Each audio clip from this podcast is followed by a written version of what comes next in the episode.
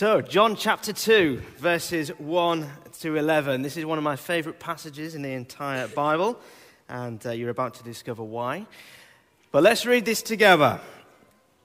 On the third day, a wedding took place at Cana in Galilee. Jesus' mother was there, and Jesus and his disciples had also been invited to the wedding. When the wine was gone, Jesus' mother said to him, They have no more wine.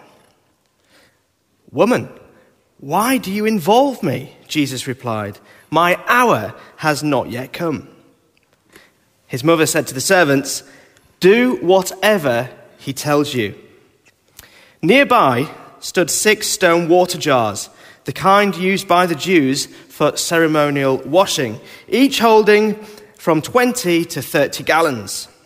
That's a lot. Jesus said to the servants, Fill the jars with water. So they filled them to the brim. Then he told them, Draw, now draw some out and take it to the master of the banquet. They did so, and the master of the banquet tasted the water that had been turned into wine. He did not realize where it had come from, though the servants who had drawn the water knew. Then he called the bridegroom aside and said, Everyone brings out the choice wine first, and then the cheaper wine after the guests have had too much to drink. But you have saved the best till now. What Jesus did here in Cana of Galilee was the first of the signs through which he revealed his glory, and his disciples believed in him. This is the word of the Lord. What a great passage. So, just to add my hello and welcome uh, to you today, particularly if you're here for the first time, uh, if you've been invited by someone here at St. Thomas's for our Tri Church Sunday, then uh, an extra special welcome to you today. And my hope, my prayer is that today you and all of us will discover that St. Thomas's Church people are Jesus people, and that Jesus people are party people. Amen? So here we, a, a, a disciple, um, a follower, follower of Jesus, wrote this gospel, the, the book of John, which we've read today together. And he wrote these words about why he wrote this particular book on Jesus' life. He said this These are written that you may believe that Jesus is the Messiah, the Son of God, and that by believing you may have life in his name. That's why these words have been written by John. That we would know that Jesus is the Savior of the world. And maybe you're here today and you are thinking, is this all there is to life? Is this really it? There's got to be more. Maybe you're here and you're thinking, I'd love to believe what all these Jesus freaks believe, but I just can't. Or maybe you're thinking, why can't God just make himself known to me right now?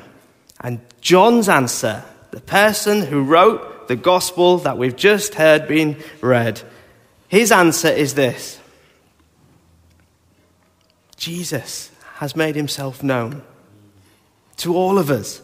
Because 2,000 years ago, God made himself known through Jesus Christ, his Son. God became flesh. We saw him. People got to know him. And through his word, we today too can get to know him. He wants us to know who this Jesus really is. And the story we have here of Jesus turning water into the wine is Jesus' first miracle. Now, I don't know about you, but that's my kind of miracle. Can we have an amen for that, if you agree? You know, and I, on numerous occasions, I've been stood in the kitchen, both here in Newcastle and when we lived in York. I've gone to the sink, I've looked out the window, and I have just done a little cheeky prayer. I've tapped the tap. That's good. I didn't even write that down. Tap the tap. And I've just said, Lord, in this moment, when I turn the tap on, will you please make the water the best Chateauneuf du Pape? Has anyone else done that? Just put your hand. Come on, there's no shame here. Yes, thank you very much. Yes, you see, I'm not alone. And I did it a little cheeky tap. Come on, Lord, please, just do a miracle and turn this water into wine right now. Amen. No, water. Okay, but the thing we need to get here is that this is more than just a miracle of Jesus turning water into wine. The point is much more than that. It really is. And that's what we're going to explore and discover together this afternoon. So um, I don't know if you take notes. Uh, we'd encourage that you do. I like to do a little uh, kind of digital note, which I never look at again. But um, you never know, it comes in handy. And it goes in the brain better, I find, if you write things down. There's four points which I would encourage you to write down that we're going to look through together. The first one is this the problem.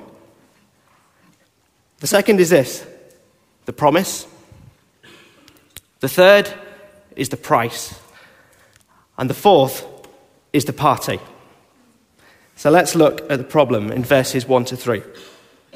Particularly verses 1 and 2. Jesus is at this wedding, uh, which would have, by the way, been a really, really significant event in the life of the town.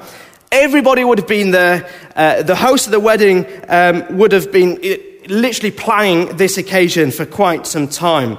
And what happens is they have run out of wine. Oh dear. Now, in the first instance, uh, there's two questions. Well, what's the problem with running out of wine? Now, I could probably answer that myself, but uh, maybe for you, it's just, you know, it, it could actually be um, a good thing because it means we all get to go home early from the wedding and have a nice early night. We'll find out why that was a problem. Secondly, whose responsibility is it to sort it out? Now, let me tell you this. It was quite literally a social disaster of shambolic proportion that the wine ran out on this day. There was no worse way to ruin a party uh, than to run out of food and wine. I mean, can you imagine going to a party, even now, and there's not a single thing to eat and there's nothing to drink? It would change the entire atmosphere of a party, wouldn't it? People would have traveled for miles from all over the place. It would have, it, and weddings those days would have been a week long event. This was a big gig. Everyone would have been invited hundreds, if not thousands, of people. And the, the groom would have been preparing for this day for quite some time. He would have had to build a, a new home for his wife uh, and his, his family. And uh, it gets to the wedding day, it's all going smoothly, going really well. And then at the last moment, they run out of wine. Disaster. Verse 3, we hear, they have no more wine. You know, this was about celebrating life and joy, and there's no more wine. People would have been thinking that the hosts of this wedding were simply not hospitable. I do apologize if you've ever been round to my house and I've never offered you a cup of tea. But basically, we've got a situation where there's a wedding and uh, you've not been offered not a cup of tea, but the wine is gone. This is a little bit shambolic, to say the least.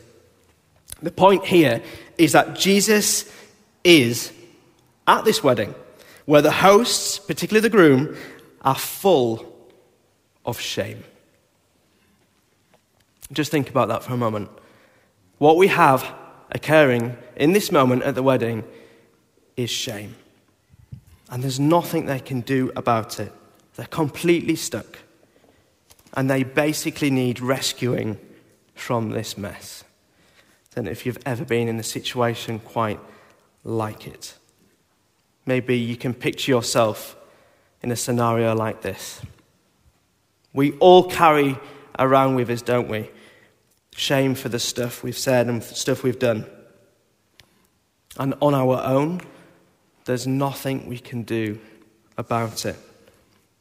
But look here. Look at what Mary does in verse 3.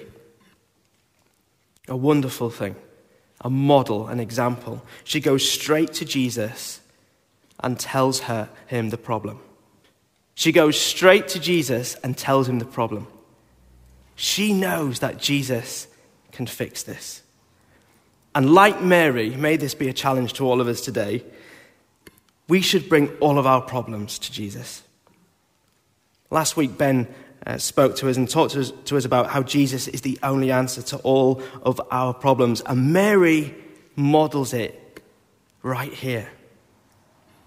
So, the question I want to ask us all today, myself included, is what shame are we carrying with us right now in our lives? The things we've said, the things we've done. What's the weightiness in our life that we are carrying? And just like Mary, we can bring it to Jesus. Now, secondly, let's look at the promise, verses 4 to 7. In verse 4, Jesus says to Mary, Woman, why do you involve me? Now, don't be alarmed. Um, obviously, in, in, our culture and society today, uh, we wouldn't necessarily go around and say man, woman, would we? Uh, it sounds quite rude. But at this particular time, it was um, actually a mark of respect. Side point. Jesus says, My hour has not yet come. When Jesus says my hour in the Gospel of John, he's referring to his, his blood, to him dying on the cross. And he's saying his time for his death and resurrection has not yet come. But he's going to point everybody at this wedding today to that ultimate hour where he would die for the shame and for the sins of his people. Verse 5 Mary knows that Jesus is going to be the answer to this, uh, this problem that, that belongs to the bridegroom. So, what does she do? She tells the servants, Do whatever he tells you. Do whatever he tells you. Isn't that a great model for us all as followers of Jesus? Just to do what he tells us to do. That would change everything if we were only obedient to what Jesus was asking us to do. Verse 6 we learn that nearby there were stone, six stone jars that were used for ceremonial washing. Verse 7, Jesus says, fill them to the brim. Not just a little bit or halfway, fill them to the brim. That means like to overflowing because I'm going to do a miracle in your midst right now. And it's not going to be a petty one, a small one, or a little one. It is going to be magnificent. Bring to Jesus not just your little, but your all. And He can do a miracle with it. The fact that Jesus uses these jars that were meant for ceremonial washing is, um, is really significant. It's really significant for us because Jesus is communicating here that he has come to wash us clean. So, just a few moments ago, we were kind of pondering about the shame that we would perhaps carry with us today of things that we've said and done in the past. And now we are learning that Jesus in our midst is doing something that represents that we can be washed and made clean. Now, what does it mean for you and me today, going forwards, leaving this place? Well, we're full of shame. All of us are different and all of us carry it in varying levels. But we live with shame and we need saving.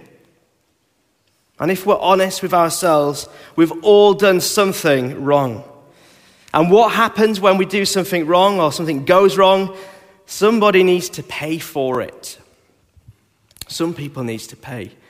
Someone needs to pay the price. Now, if you know me well, uh, you will be aware that when Rach and I lived in York, and I think it's before we had the girls, uh, we had quite a disaster uh, occur to our, the house we were living in. Sorry, I just have to prepare myself. Oh, come on. Anyone got faith? Maybe not now. so when I was in York, uh, it, was, it was a cold winter's night, February, and uh, it was blowing a gale down our street. And uh, we were just, we were home from work and we were in the kitchen of our house. And um, all of a sudden, there was the most horrendous crash. Now, it, it, seriously, it was, it was very significant. The noise uh, led us to believe uh, that, firstly, um, a Boeing plane had landed on top of the house. Now, obviously, it, on reflection, that was a little bit kind of over the top. Um, and then we came to the conclusion that the chimney had collapsed and fallen in the roof. Um, now, as this stress was occurring, uh, this noise went on and on, probably for no longer than three seconds, but it felt like 30 minutes. Um, I went into complete panic. And I was flapping around, um, so if there's ever an emergency, make sure I'm out the way. I was flapping around. Um, I was trying to open the door to the garage, which was connected to the kitchen, because I thought that would be the safest place in the house. As I'm trying to open the door, Rachel, my wonderful wife, is turning the mains electric off, turning the gas tap off, making sure the, um, the pan off the cooker is removed safely, and that the hamster is firmly secure underneath the table. I'm still flapping uh, eventually get into the garage and then discover that was uh, the least secure and most dangerous part of the house to be in. The noise stopped. Looked up in the garage, you could see the sky. Went out into the garden, and there was a mass of tangled metal, springs, fabric, and uh, you can imagine the scene. Uh, someone's trampoline had blown into our house ripped off uh, quite a lot of the roof, smashed numerous windows, and uh, I just literally thank God I wasn't in the shower at the time. It would have been like something off Texas Chainsaw Massacre. So uh, the garden was a mess, the house was a mess. I knew exactly where the trampoline had come from because on my journey home from work every day, there were kids bouncing on a trampoline three doors down across the road. So I barge out on the street, like this, with a face on. Walking towards me is a bloke, never met him before, and I was on a mission. He interrupted me, which I wasn't best pleased about, and he said, Hey, mate, sorry, uh, you've not seen a trampoline, have you? Ours has just gone missing. That's, that was seriously his words. And I looked at him and went, Are you having a laugh? I said, I'll tell you where your trampoline is. Follow me. Went into our garden.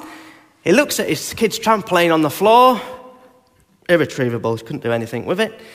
And uh, he looked at me and went, Oh, I wonder who's going to pay for this. I looked at him and went, Well, you are, not me. And this trampoline had literally flown across a road three doors down. I mean, can, uh, unbelievable what had happened. Anyway, we ended up paying for it. yes, so the point of it is, uh, let me get to it, is this. The point is of Jesus turning water into wine. Jesus is pointing to his death and resurrection. This story is full of the gospel message. He's pointing to the price that he's going to have to pay for you and for me. Wine representing his blood, which is poured out to undo and pay for the bridegroom's shame. Jesus' actual hour, that's referred to here, is when he was hung on a cross for all the wrong in our life. And he exchanged his perfect perfection for our brokenness so that we could be credited with Jesus' righteousness. And like the bridegroom in this story, we did nothing to deserve it. But for those who trust in Jesus, when God sees us, he sees the perfection of his Son. And this is a beautiful picture of the gospel. There were two friends at school They were great friends. They went to university together, and they were good friends throughout university. But then they went their separate ways. One of them went on to become a lawyer and then a judge.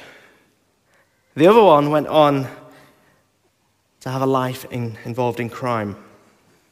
Now, one day the criminal appeared, appeared before his old friend, the judge.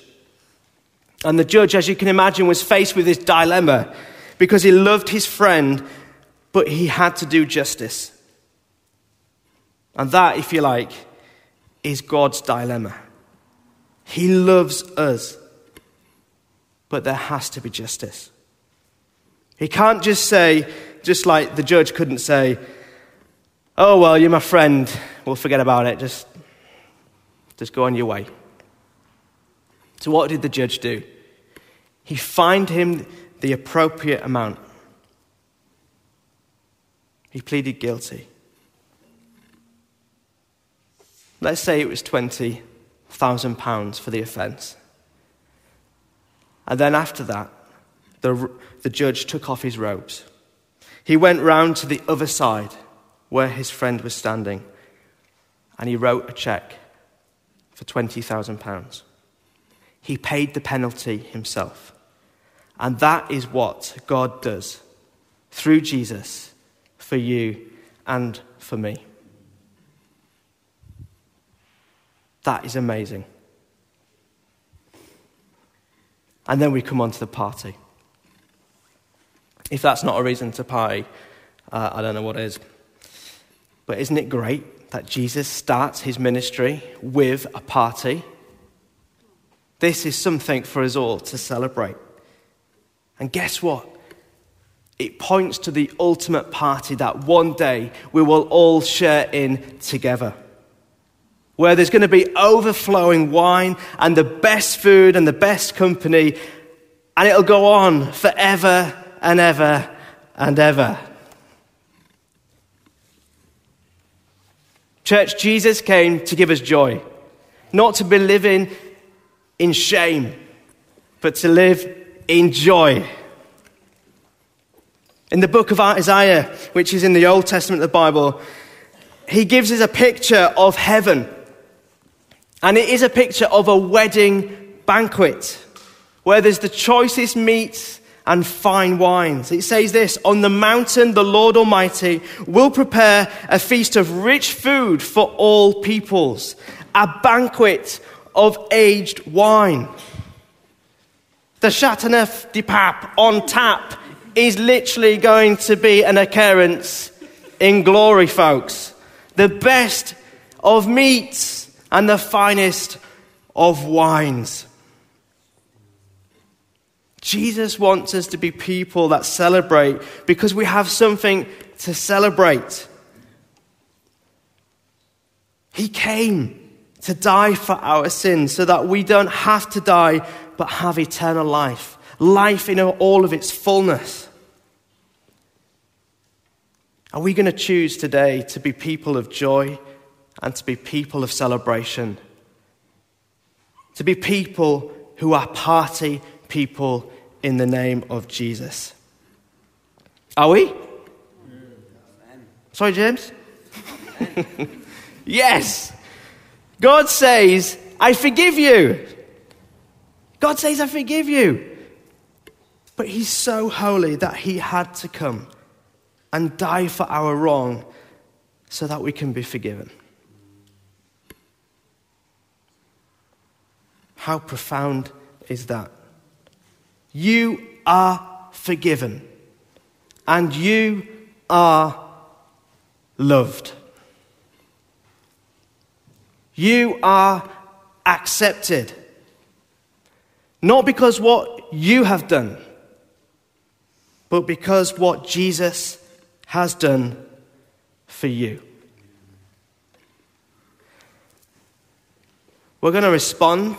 If you're able, can I invite you to stand, or, or perhaps um, just where you are, just um, place your hands out in front of you as a, a physical sign of wanting to receive and respond to what we've just heard.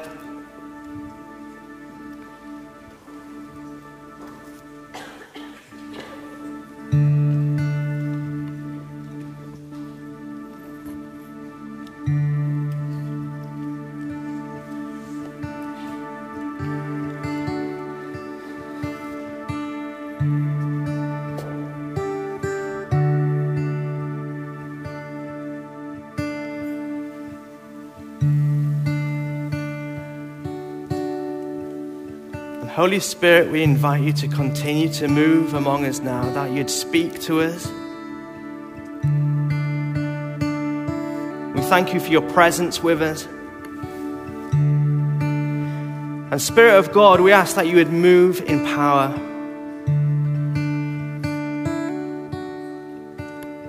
Because we've discovered a gospel.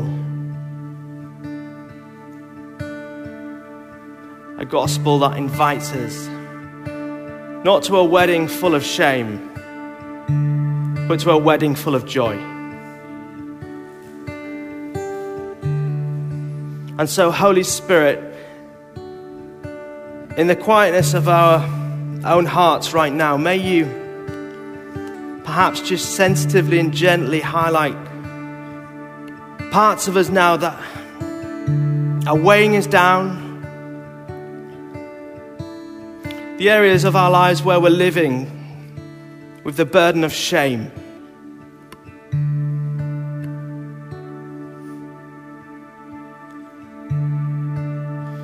And we ask you, Holy Spirit, not to highlight these things, these shameful moments or occurrences to make us feel bad or to embarrass us, but because you want us to be set free,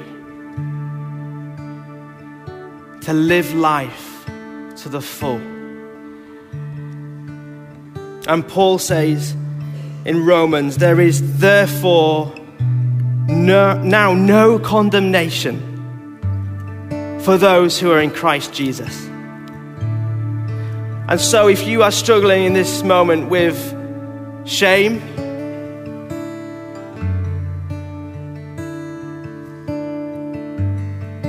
may you receive the truth of the gospel of Jesus Christ that there is no condemnation. If you believe in Jesus as your Lord and Savior, there is no condemnation in Him.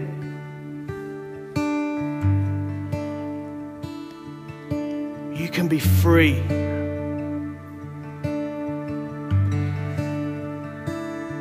And maybe that you just, as you, as you deal with this, with, with, with the Spirit of God, present with you right now. Maybe there, needs to be a, a physical response of you letting go of the shame and allowing Jesus to deal with that and take it away from you. And to experience and know the fullness of His freedom that you can now walk in and live in. And so, whatever you need to do now to express that, do it.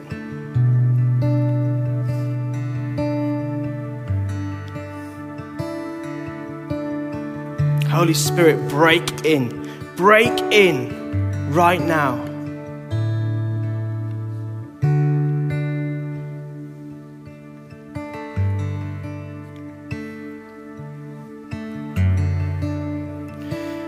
There's maybe a few of us here who um, are simply sh- just suffering with a lack of joy in our lives.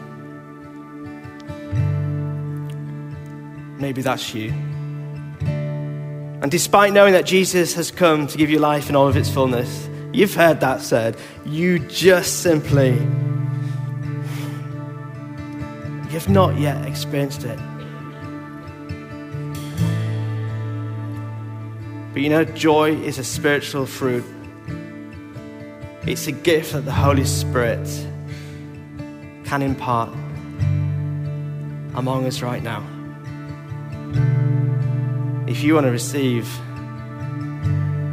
the fruit of joy in your life right now,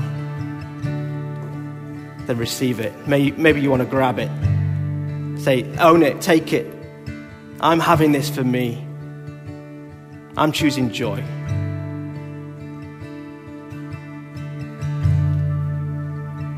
And then finally, maybe you're here for the first time and you've heard the gospel of Jesus today, you know what Jesus, you now know what Jesus has come to earth to do. And you just know that you need to do something about it. that He's paid the price for you and that you can be credited with the perfection of Jesus. If that's you, you want to live in the fullness of Him. You want to give Him all of your sin and all of your shame. And you want to say thank you for what you've done for me, Jesus, in dying for me so that I can have life. Then can I invite you to pray this prayer with me? And it'd be the best thing you ever do giving your life to Jesus Christ. And so, in the quietness of your heart, we pray Lord Jesus Christ, I'm sorry for the things I've done wrong in my life. Please forgive me. I now turn from everything that I know is wrong. Thank you that you died on the cross for me so that I could be forgiven and set free. Thank you that you offer me forgiveness and the gift of your Spirit. And I now receive that gift. So please come into my life by your Holy Spirit to be with me forever. Thank you, Jesus. Amen. Amen. We're going to continue to worship in song. If you've prayed that prayer for the first time, we'd love to pray with you. We'd love to give you a resource to help you on your journey in faith. Uh, do come forward, and to the right, there'll be a team who would love to pray with you. And if you want prayer for absolutely anything else as well, come forward. We don't have to be people of shame we can be people of abundance in Jesus' name. Amen.